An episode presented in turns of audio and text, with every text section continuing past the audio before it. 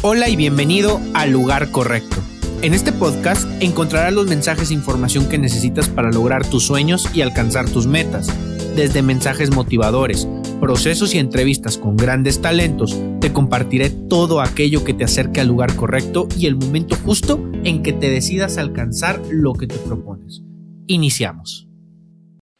Hola, ¿cómo están? Bienvenidos a este nuevo episodio, episodio número 25 ya 25 de lugar correcto. Eh, el día de hoy me acompaña Tomás Espinosa. Tomás Espinosa, él es coach de vida, consultor eh, de empresas con más de 25 años ya de experiencia en este ramo.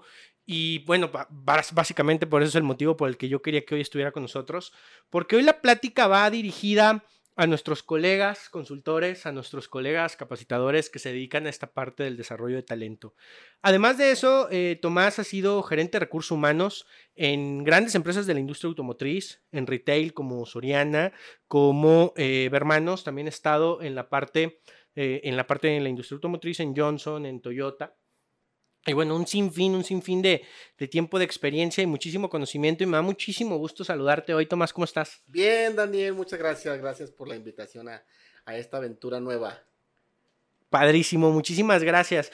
Y el día de hoy, eh, para mí es bien importante que puedas estar con nosotros porque hay un tema que eh, en nuestra esfera, en nuestro círculo, ha, ha estado rondando por ahí en marzo, a mediados de marzo, lo que nosotros hacemos, lo que nosotros trabajamos de eh, manejar grupos, de la energía en los grupos de manera presencial, pues bueno, está limitada y ya han pasado más de tres meses y al parecer la situación no va a cambiar. En, en este podcast ya hemos hablado muchísimo de eso, pero ahora lo quiero enfocar a cuál es el futuro, cuáles son los retos que ahora nos vamos a enfrentar nosotros en esta línea de trabajo, donde desarrollar gente en tenerlos en grupos grandes, en manejar dinámicas de grupo, que sabemos lo impactante que son. Ahora, ¿cómo le hacemos? Híjole, fíjate que bien, una, una pregunta muy retante de contestar, porque efectivamente eh, el ser humano vive de las emociones y de la, y la cuestión kinestésica, y, y, y virtualizarlo sí va a limitar y romper, pero va a exigirnos a nosotros ser más creativos. Mira, yo en lo particular he vivido muchos cambios tecnológicos, no tan, tan vertiginosos como los, de la última década, pero me tocó subirme al tren de la tecnología desde que estaba muy chavo. Yo empecé a escribir una máquina Olivetti. Entonces, este, de eso de brincar a una computadora, a un iPad, a un iPhone, pues exige siempre una flexibilidad y una postura de pensamiento de que la vida no es estática para nada y entonces eso te hace muy adaptable, flexible, creativo. Déjame un paréntesis, porque fíjate que hoy en la mañana yo me dedico a otras cosas a la hipnosis terapéutica. Y entonces eh, yo estaba muy renuente a tener sesiones terapéuticas virtuales. Porque uno como terapeuta en hipnosis tienes que tener el control de la persona, entrecomillado, porque es un proceso delicado. Y entonces no tenerlo sentado frente a ti, no tienes todo, todo el espectro de reacciones que está teniendo la persona en el, en el trance hipnótico al que va entrando. Y entonces yo lo venía pensando desde hace precisamente dos meses ya porque mis terapias se pararon precisamente por esto, pero la gente sigue con la necesidad y entonces no podemos ante una necesidad dejarla de cubrir, sino ver alternativas. Y entonces hoy con uno de mis pacientes este, lo hice virtualmente y la verdad que la experiencia fue sorprendente. Pero ¿qué pasa? Que entonces tienes tú como, como, como coach, como terapeuta, imaginar un escenario que tú no lo sientas virtual, sino que tú lo sientas que está en el espectro, el espacio íntimo. Y entonces sí me tuve que imaginarlo. Entonces, ¿a qué voy con esto? Bueno, perdón, nomás para cerrar esta, el, ejercicio fue 100% exitoso, es decir, logré los objetivos que yo tenía con las inducciones que doy, el proceso inductivo al que doy, en la virtualidad. Eh, viendo a la persona por Zoom, por camarita, entonces yo tuve que ser un poco más agudo en los aspectos que yo tenía que estar vigilando de sus párpados, de su respiración, de su boca, pero que lo hago, lo hacía yo a medio metro, y ahorita lo estaba haciendo, pues así, a medio metro, pero a miles de kilómetros, ¿no? Y ese es bien complicado y es un reto, eh, discúlpame que te interrumpa, pero Porque cuando hacemos una inducción en hipnosis, eh, muchas personas a lo mejor no lo van a notar, pero gran parte de lo que tenemos que ir haciendo es ver la velocidad y empezar a hacer un rapport con la velocidad de su propia respiración. Entonces, a veces el, simple hecho de que sea a través de una camarita y la camarita no tenga una, buena resolución, nos va a complicar mucho el darnos cuenta en qué nivel está el movimiento de, sus ojos. Ay, no recuerdo cómo se llama este movimiento, pero que te vas dando cuenta qué tan profundo está cayendo dentro de la inducción. Claro, cuando, cuando lo tienes enfrente, cualquier movimiento de sus músculos, cualquiera que sea, te das cuenta, porque lo tenemos ahí. Yo nada más veía a la persona del pecho para arriba. Entonces, este, pero pues bueno, tuve que idearme y, y alterar un poquito los, la sesión de alguna manera para darme cuenta que ya sus músculos tenían cierto tono y que ya estaba en un trance, ¿sí me explico? Entonces tuve que diseñarme de alguna manera, pero fue muy exitoso, la verdad que sí. Así es que esto me da pauta para decir, se puede. Yo sabía que se podía porque finalmente hemos tenido, mira, a mí cuando, cuando yo daba cursos presenciales, este, y como te digo, no quiero llamarme de la vieja guardia porque pues, finalmente todavía tengo mucha energía, pero cuando yo me postaba frente a grupos, la gente me decía, oye Tomás, no tienes audio, no tienes videos, no tienes esto, y yo no me subía, no me subía a la digitalización. O sea, yo, yo, yo me rehusaba a subirme a la digitalización y apenas hace un año empecé a abrir el canal de YouTube y a hacer videos porque yo sentía que todo era a través de la energía que transmitía directamente. Y que, y que yo en lo personal, yo en lo personal, Tomás, este, le, me, desdoblo, fíjate que es la palabra yo creo que psicológica, porque es un desdoblamiento cuando yo estoy frente a grupo. Pero ese desdoblamiento yo únicamente lo logro a través de la energía de conexión entre los demás y, mi persona. Entonces yo decía, ¿cómo lo voy a hacer a través de, la virtualidad? Pues bueno, empecé a hacerlo, empecé a hacerlo. Y sí, pues ya empecé con los videos, con las cápsulas y ahora con las terapias. Eh, la pregunta que me decías, ¿cómo hacemos ahora con toda la parte de desarrollo de talento humano en las empresas para verlo de esta manera? Yo creo que hay que estar en, prueba y error. ¿A qué voy con esto de que nos aventemos a probarlo? Revisemos el proceso, hagamos algún, algún pilotito chico y ve la reacción. Estoy confiado que se va a poder porque esto, esta nueva normalidad va a durar un tiempo con nosotros. Vamos a regresar de alguna manera en el mediano plazo a lo que teníamos antes, pero ahorita sí nos, nos va a retar a hacer cosas distintas. Este, por ejemplo, mis sesiones de coaching ejecutivo también es el, mismo caso que la, que la hipnosis terapéutica. Yo prefiero tener el ejecutivo sentado frente a mí porque ahí de esa manera voy direccionando la sesión. Ahorita lo que he hecho con, con, con, la, con, las cuestiones de Zoom, pues sí, lo tengo frente a mí y de alguna manera vuelvo a lo mismo. Tengo yo que agudizar más mis sentidos para observar sus reacciones. Pero bueno, eso implica un reto personal, pero se puede, se puede. Totalmente, y son los retos eh, a los que al final del día nos tenemos que enfrentar nosotros en esta parte, porque la necesidad sigue ahí, haya lo que exista de, de situación externa, pero los retos existen, las complicaciones se van a dar, el mundo va a seguir cambiando y no podemos esperar que eh, a que las cosas se normalicen o como a lo que estamos acostumbrados para seguir en este camino. Fíjate que hoy leí un artículo en la mañana y precisamente que, que esta contingencia ha obligado a esquemas muy tradicionales que se rehusaban a emigrar a otras plataformas, los ha obligado a hacerlo forzoso. Entonces aquellos CEOs, aquellos directores que se rehusaban al home office, porque no había una medida de desempeño, porque no había un control, porque no había recursos asignados hasta esto, hacia esto.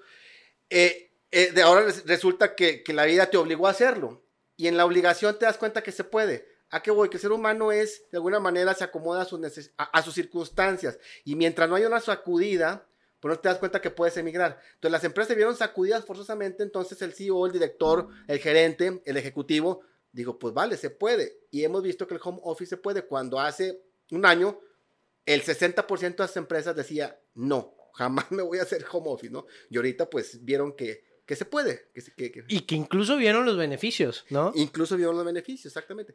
Yo no sé si como individuo, ahí sí la, es la cuestión, como individuo, porque somos sociales por naturaleza, ¿qué tanto vayamos a soportar esta larga jornada de home office porque entonces ahí vienen otras complicaciones, pero ya del ente, del individuo, de la persona, porque necesitamos socializar y no nada más socializar con el primer núcleo que es la familia, sino socializar con el entorno.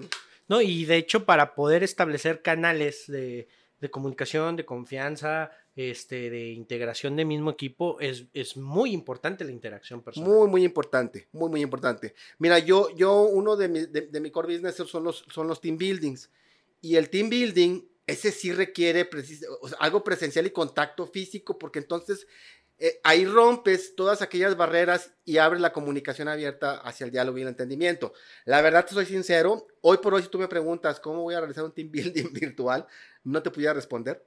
No, no sé, o sea, no, la, ya, ya, ya he visto coaching ejecutivo, ya he visto hipnosis virtuales, ya las he, ya las he puesto en práctica, pero si hoy me dices, vamos a hacer un team building virtual, yo te decir, ah, caray, mira, si se, si, se, si se pudiera, no sé con qué efecto y no sé todavía de qué manera, pero igual ahorita el reto, yo creo que las siguientes dos, tres semanas para mí es qué podemos hacer a distancia o virtualizado, digitalizado, con este tipo de interacciones y hasta qué punto voy a poder yo profundizar en ciertos procesos con la gente, porque hay otros que van a quedar por ahí pendientes. Sí, claro, no, definitivamente no va a ser el mismo impacto y seguramente los procesos que vayamos a terminar haciendo desde la parte virtual en esta parte de integración de equipos o team buildings, eh, no, no, no van a ser meramente el proceso que conocíamos. O los resultados no pudieran llegar a ser los mismos, porque incluso eh, a, veces hacer un team building para un equipo que ya va a estar a distancia de manera permanente, como muchas empresas lo están tomando la decisión, pues bueno, entonces los elementos que tomamos en un team building tradicional, pues ya no nos van a ser tan efectivos para el futuro de la relación de estas personas, ¿no? Entonces tenemos que eh, adaptarnos a esa parte. Y seguramente tú, eh, Tomás, y la gente eh, le, va a interesar saber esto, pero con más de 25 años de experiencia en esta parte, en estos cambios, digo, en los últimos 25 años mil cosas han pasado y han cambiado, retos, circunstancias, muchas. De hecho, voy a hacer un paréntesis, por ahí si ven que es algo muy poquito en la parte del video para la gente que nos está viendo.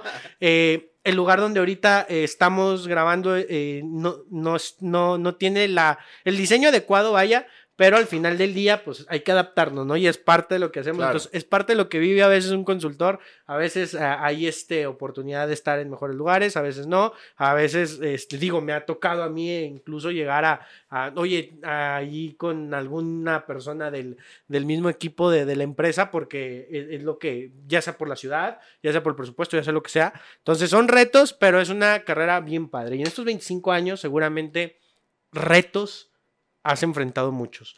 ¿Cuál ha sido o cuál considerarías tú que ha sido el más grande hasta el día de hoy? Yo, creo que eh, en la parte personal te pudiera responder que es, es no aceptar una zona de confort que te da un status quo por un nivel organizacional y por un sueldo de trabajo. Este, yo creo que pues he roto esquemas desde muy chico y entonces eh, era anunciado a las comodidades por encontrar nuevos horizontes de vida. Y yo creo que eso expande el sentido de existencia. Y cuando tú expandes tu sentido de existencia, puedes compartir. Y en ese compartir puedes apoyar el crecimiento de los demás. No sé si, si logro explicarme de esta manera. Mientras tú eres corto, no puedes brindar más allá de tu, de tu inmediatez. Entonces, yo creo que los retos han sido, renuncia a lo que tienes, aunque eso sea magnífico. Porque en la medida de la renuncia, de lo que ya está, vendrán cosas nuevas, aunque sientas que empiezas nuevamente de cero. Ok, ok, entonces en esta parte, obviamente el, decir, ya lo tengo dominado, o sea, ya, ya estoy en mi ambiente, estoy, es momento de moverme. Es completamente. Lo peor que puede ocurrir al ser humano es envejecer a corta edad porque crees que ya estás a gusto donde estás y te mueres y te vas muriendo. Mira, yo a los 35, 32, 30 años de edad en un puesto este, aquí, en, aquí en La Laguna de gerente de RH en las mejores empresas pagadas con un muy buen sueldo. Yo dije, me voy, ya no quiero. Y todos, ¿cómo que te vas? O sea, porque la neta eh, estaba, mira, para darte una referencia, este, tú bien sabes que la industria aquí en La Laguna es textilera, aunque sea automotriz, pero estábamos cosiendo bolsas de aire, bueno, no, pero cientos automotrices. Y entonces teníamos una rotación de un dígito al año. Y, tener una rotación de un dígito al año aquí en la laguna era súper sí, es un difícil, increíble. Entonces me hablaban de otras empresas este, de maquinados, metalmecánicas. ¿Cómo le haces? Digo, los amarro de la máquina de coser para que no se vayan. Están cosidos ahí. Están cosidos ahí. No, la verdad es que hay una serie de programas que, este, que ya estaban trabajando. Entonces, cuando la vida no te, no, no te reta a hacer cosas nuevas, entonces dices, ¿qué hago con mi existencia? Porque estar por estar, por ganar un sueldo y tener un status quo organizacional en una sociedad, pues la verdad, perdón por la palabra, pero qué hueva para mí. Entonces es, es el momento de emigrar para seguir creciendo. Y sobre todo por el proyecto de vida. O sea, si yo decidí, la vida, Dios, el universo, quien sea, me dio el talento, no de meter goles, ni de cocinar rico, sino de ayudar al crecimiento de las personas, el primero que tiene que expandirse y probarse es uno mismo, antes de pretender ser un puente para los demás. Y, eso, así como lo acabas de poner, me encantó. O sea, yo me dieron el talento. A lo mejor yo quería hacer este, o me hubiera gustado hacer otra cosa, me hubiera encantado cocinar, y lo pudieras hacer, en algún momento puede ser un reto, pero tengo el talento de desarrollar personas, se me da. Eh, no me puedo limitar a estas cuatro paredes, a estos 1500 empleados que tengo cuando puedo hacerlo con mucha más gente y llegar y tocar más vidas. Exactamente. Que parte de, esta satisfacción en esto que hacemos es tocar vidas. Ahora, yo no, no con esto critico a la gente que puede estar este, una estancia larga en un lugar con un tiempo y, un, y, un, este, una situación económica, laboral, profesional. No, porque también el proyecto de vida es personal, entonces ahí estás bien. Mientras no te cause crisis existencial, adelante, perfecto. Pero sí, el, reconocer el talento que, te dio quien, en quien tú creas y ponerlo al servicio de los demás, ahí radica la generación de abundancia en todos los sentidos de la vida. Ahora, en esta parte, eh, para las personas que a lo mejor nos están escuchando y dicen, ¿sabes qué? Tal vez, tal vez yo estoy en esa situación y no lo había visto. No decir, empiezo a ver señales de que estoy viviendo de glorias pasadas. Ya lo logré, ya alcancé mi máximo aquí y ahorita estoy viviendo eso. Y a lo mejor hasta cierto punto me siento bien, pero empiezan a salir señales que me empiezan a hablar, que me empiezan a hablar. ¿Cómo las identifico? O sea, ¿cómo saber cuándo es momento de romper eh, una, una costumbre o una situación de status quo que me pueda detener? Cuando las horas del día son pesadas, cuando al final del día llegas y no, y no sonríes, cuando, cuando con tu círculo más querido, que son tus hijos y tu esposa, no encuentras momentos de compartir, cuando, cuando despiertas sin, sin ganas de ir, ahí dices, ya, no.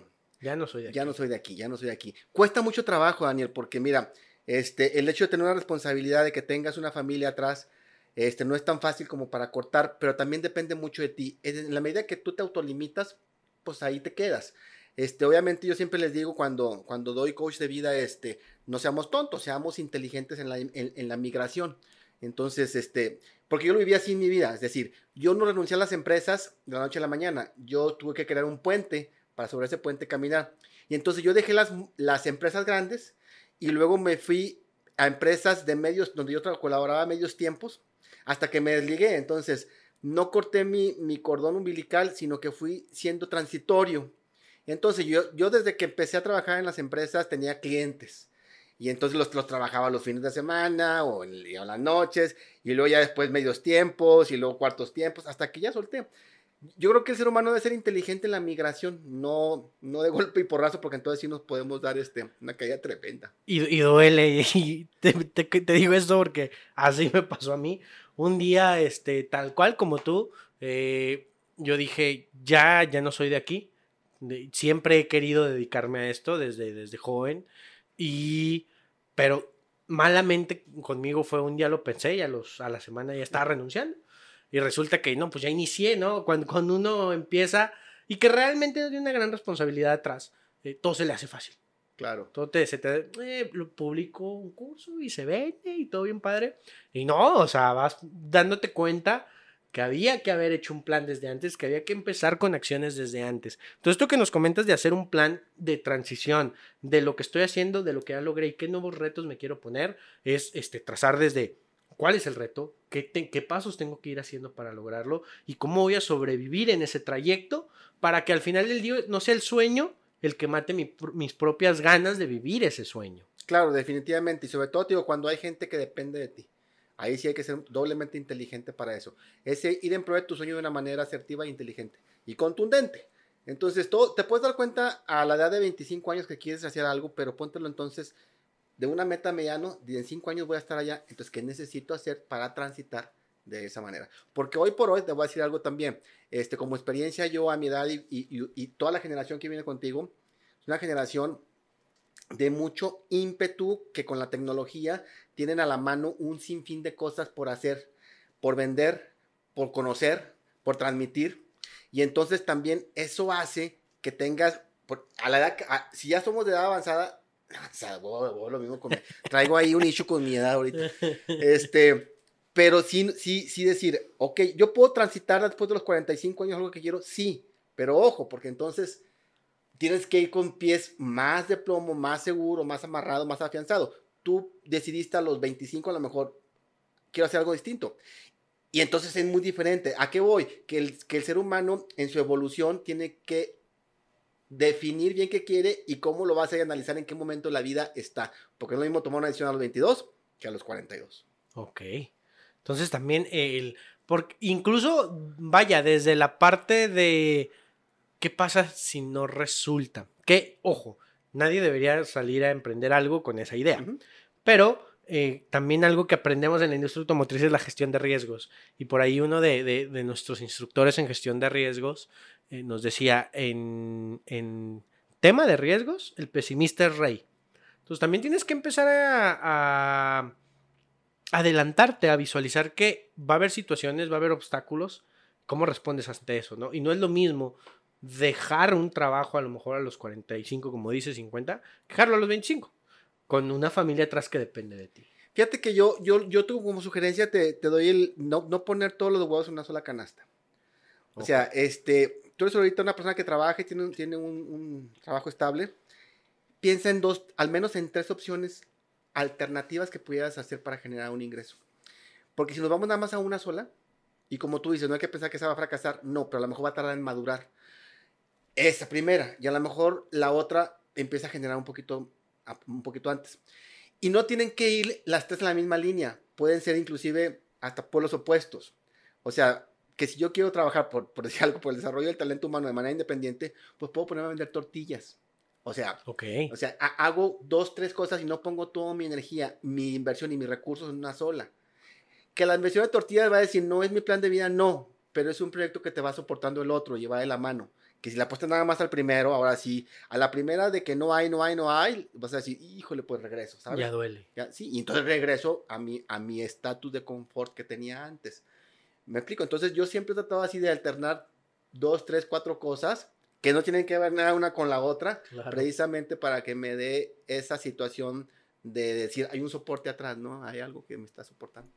Claro, y eso eh, debe de ser. Ahora, entender que cuando este plan que tú tienes a, mediano plazo, pues bien lo dice la frase mediano plazo, no se va a dar inmediatamente. Entonces tú tienes que ir advirtiendo que va a haber eh, momentos donde a lo mejor lo que estás haciendo te encanta, pero no es lo que necesitas para vivir ahorita. Entonces tienes que estarlo manejando y tienes que estar dividiendo esa energía en algo que te dé un sustento y te permita seguir desarrollando en un futuro lo que esperas que sea tu pasión y te aparte te, te, dé de, de, comer, pero en el, en el Inter, ¿qué onda? ¿Qué estoy haciendo y qué estoy hablando? De hecho, en el, en el capítulo antepasado hablamos con Ulises Zamarrón y hablábamos eso de diversificación de ingresos, o sea, cómo diversifico mis ingresos para en, el, en momentos de crisis como los que vivimos ahora, pues no me quede sin nada en la mano, ¿no? Y decir, chin, debía haber empezado hace dos o tres meses. Pero nunca sacrifiques tu pasión central. O sea, ese pilar que rige la existencia de cada uno, hay que apostarle siempre porque es la que va a generar en el mediano y largo plazo la abundancia en tu vida. Abundancia en el término más amplio que puedas este, aplicarla, ¿no? Pero no la abandonemos esa parte, porque es la parte que te da el sentido de existencia y de ser. El propósito. El propósito de vida. Entonces, esa nunca lo olvides. ¿A qué voy? De que, pues, ok, yo soy bueno para meter goles, pero pues vienen las visorías y no me ven, y ahí sigo y entreno y lo otro, pero no vivo nada más de eso. A lo mejor trabajo en Kentucky Fried Chicken, ¿no? Y luego a lo mejor me meto de Uber, pero sigo, sigo entrenando, sigo entrenando. Y tal momento que aquello, si no lo suelto en el corazón, me va a dar. Entonces llega un momento en que viene una visoría de talentos nuevos y ¡pum! me agarran, me explico. Sí, claro. Pero pues el chavo no vive nada más de eso, entonces está están dos, tres cosas al mismo tiempo. Que incluso al inicio, a ver, muchas veces nos sucede que a nuestra pasión hay que invertirle en lugar de sacarle. Sí, completamente, completamente de acuerdo. Ahora, déjame platicarte, hay pasiones que son de inversión pura. O sea, porque dan un sentido también en el corazón. Yo he hecho teatro toda mi vida, desde los 15 años. Y el teatro este, no me ha dejado más que inversiones económicas y, y reembolsos monetarios muy poquitos. Pero es una parte que yo no puedo dejar en mi existencia y alimenta a la otra. O sea, este, la cuestión artística me da una, una apertura de sensibilidad que yo aplico después en mis consultorías. Pero eso desde chavito le he invertido. Desde chavito le he invertido a comprar mis vestuarios cuando tuve mis compañías de teatro, a meterle para las producciones, a meterle para esto. Este, de hecho, tengo la satisfacción de haber puesto, yo creo que dos temporadas de teatro comercial muy grande aquí en Torreón hace ya 12 años, 13 años.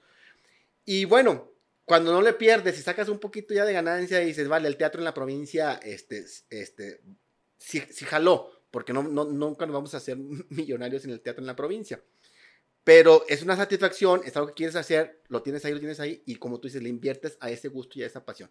Este, en la otra parte, fíjate que a mí no me ha tocado invertirle en la parte de, desarrollo humano, de desarrollo de talento, porque, pues, como te dije, lo fui alternando de una parte y de otra, entonces no me lancé así como, como, como, tú.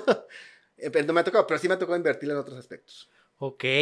Y ahora, Tomás, una pregunta que todos eh, nuestros colegas yo creo que quieren escuchar.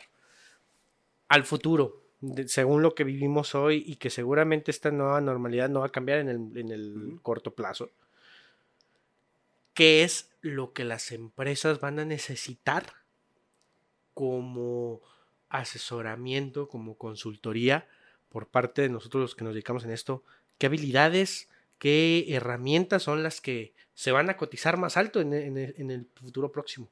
Mira, yo, yo siempre he apostado a desarrollar a los mandos medios en las organizaciones, porque en ellos está la generación de la cultura en la empresa.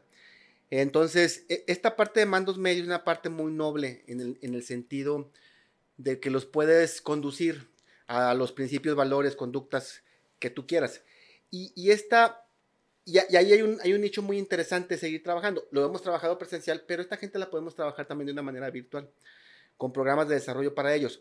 Hoy lo que más las organizaciones necesitan es que el mando medio y que la alta gerencia tenga una flexibilidad, adaptabilidad al cambio, un, amplio espectro acerca de herramientas tecnológicas que pueden incorporar. Mira, el mando medio en, cualquier tipo de giro está muy acotado, es decir, siempre lo tenemos eh, nomás puesto las cuestiones más operativas, pero hay gente que puede generar mucho para las organizaciones. Entonces ahí viene cómo podemos nosotros, y ahí sí en este aspecto de, digitalización podemos hacer mil cosas con ellos, porque el trabajo ya es uno a uno o dos, tres gentes, pero está abierto para las posibilidades con ellos. Entonces, siempre existió el reto, creo que ahora viene más con ellos, porque ellos generan los cambios culturales en las empresas.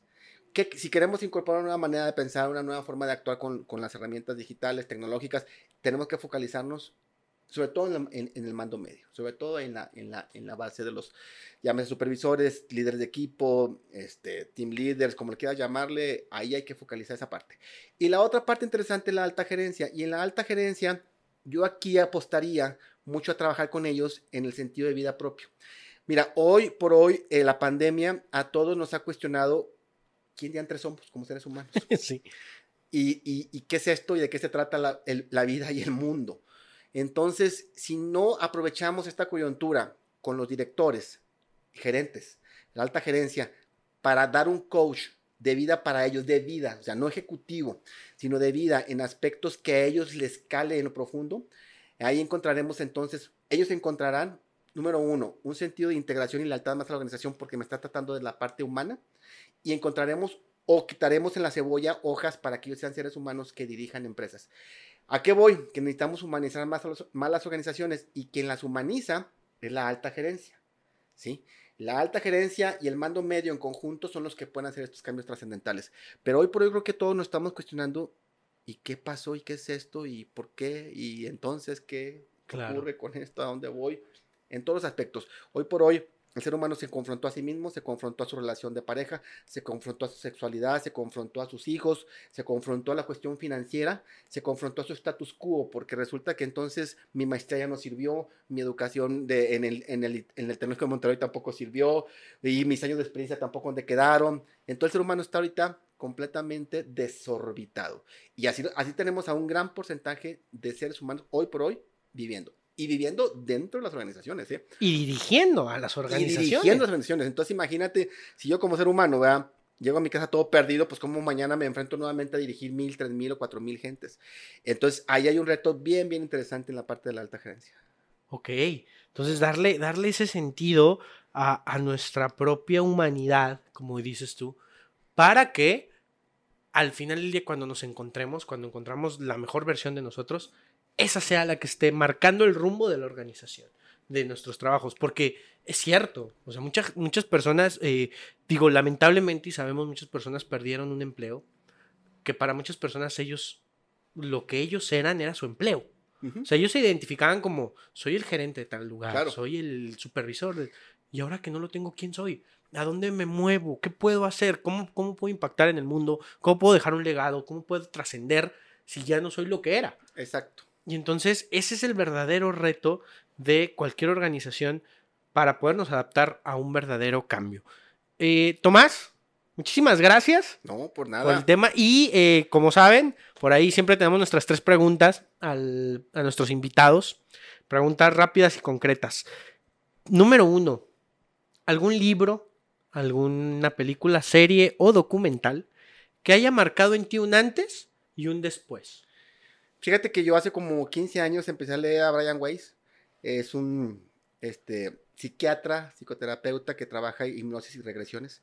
Y yo por eso me adentré en este rollo. Leí Lazos de Amor y Muchas vidas, muchos sabios. Son libros muy digeribles de él. Él, él este, aún vive, es, este, es un estadounidense. Y, trata el tema de una manera muy práctica, muy aterrizable. Y por el hecho de empezar, a, primero leyendo Lazos de Amor, y Lazos de Amor me, me, enganchó porque dice que lo primero con lo que empieza es que, dice, en este mundo están destinados para ti dos o tres almas, para encontrarte con ellas.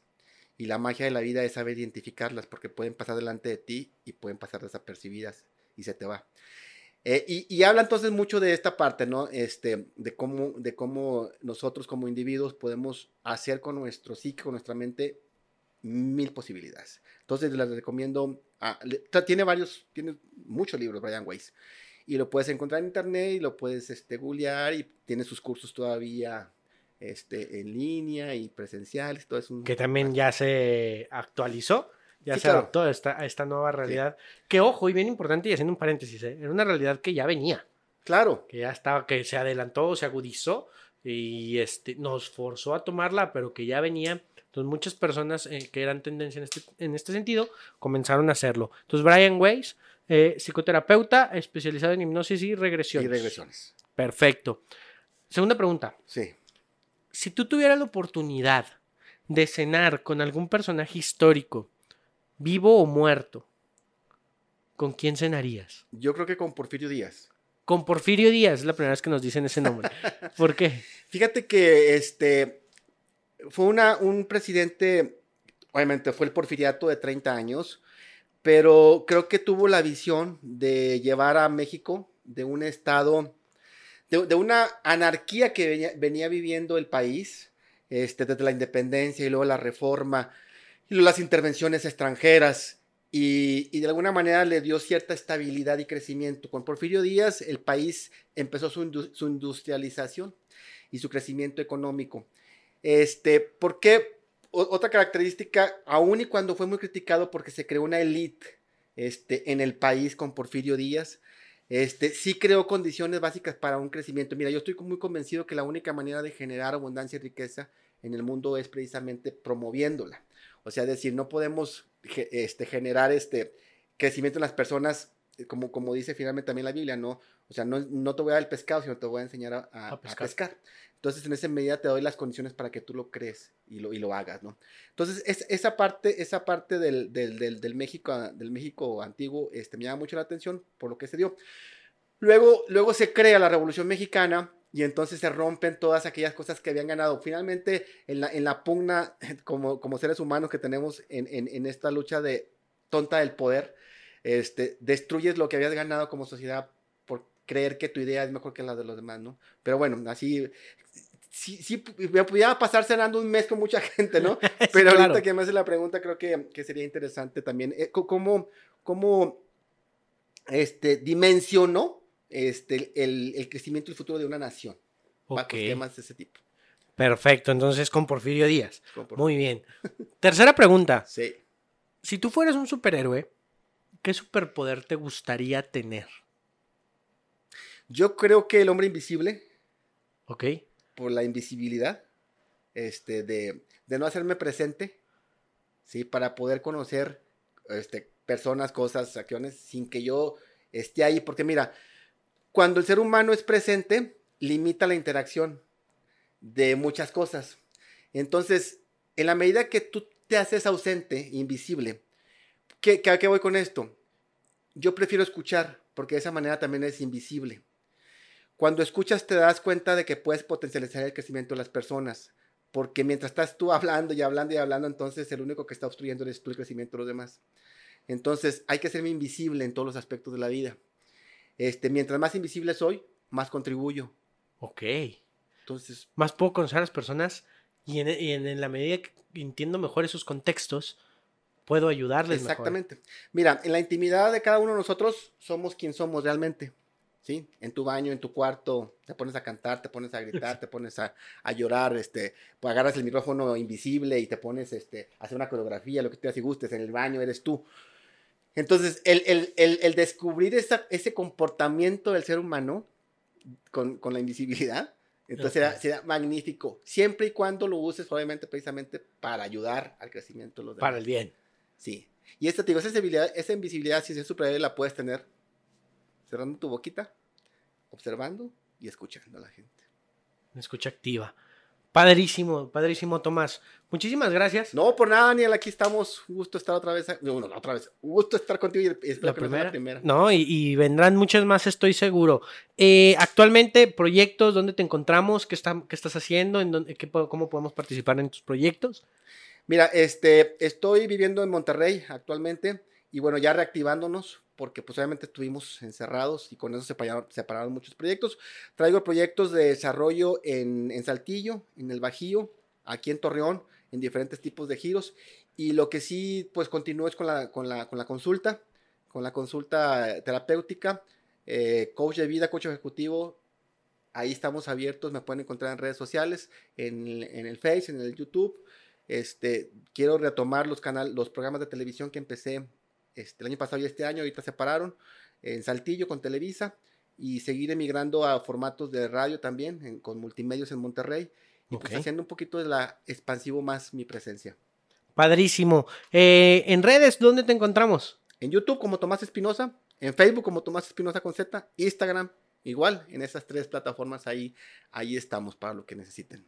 Perfecto, pues muchísimas gracias Tomás, de verdad te agradezco mucho que nos hayas compartido tanto de tu experiencia, tu recorrido y tu forma de ver la vida, que seguramente para muchas personas hoy puede hacer un el antes y el después, que en un futuro nos van a estar comentando en este programa. Y también te agradezco a ti que, que nos hayas escuchado, que nos ves, que la verdad les agradezco bastante porque han crecido muchísimo los canales. Hace alrededor de cuatro meses los videos tenían, no sé, unos 30, 40 views, hoy estamos arriba de los 100, entonces vamos creciendo, significa que lo que les estamos compartiendo aquí les ha funcionado y pues bueno, para e, eso me da muchísimo gusto, que al final de cuentas es el objetivo, ¿no? Darle herramientas a la gente para que puedan tomar mejores decisiones, para que puedan crear un mejor plan de vida. Y para eso tenemos expertos como tú. Muchísimas gracias. Muchísimas gracias por escucharnos. Nos vemos la próxima semana. Les mando un abrazo a todos. Adiós. Órale, gracias.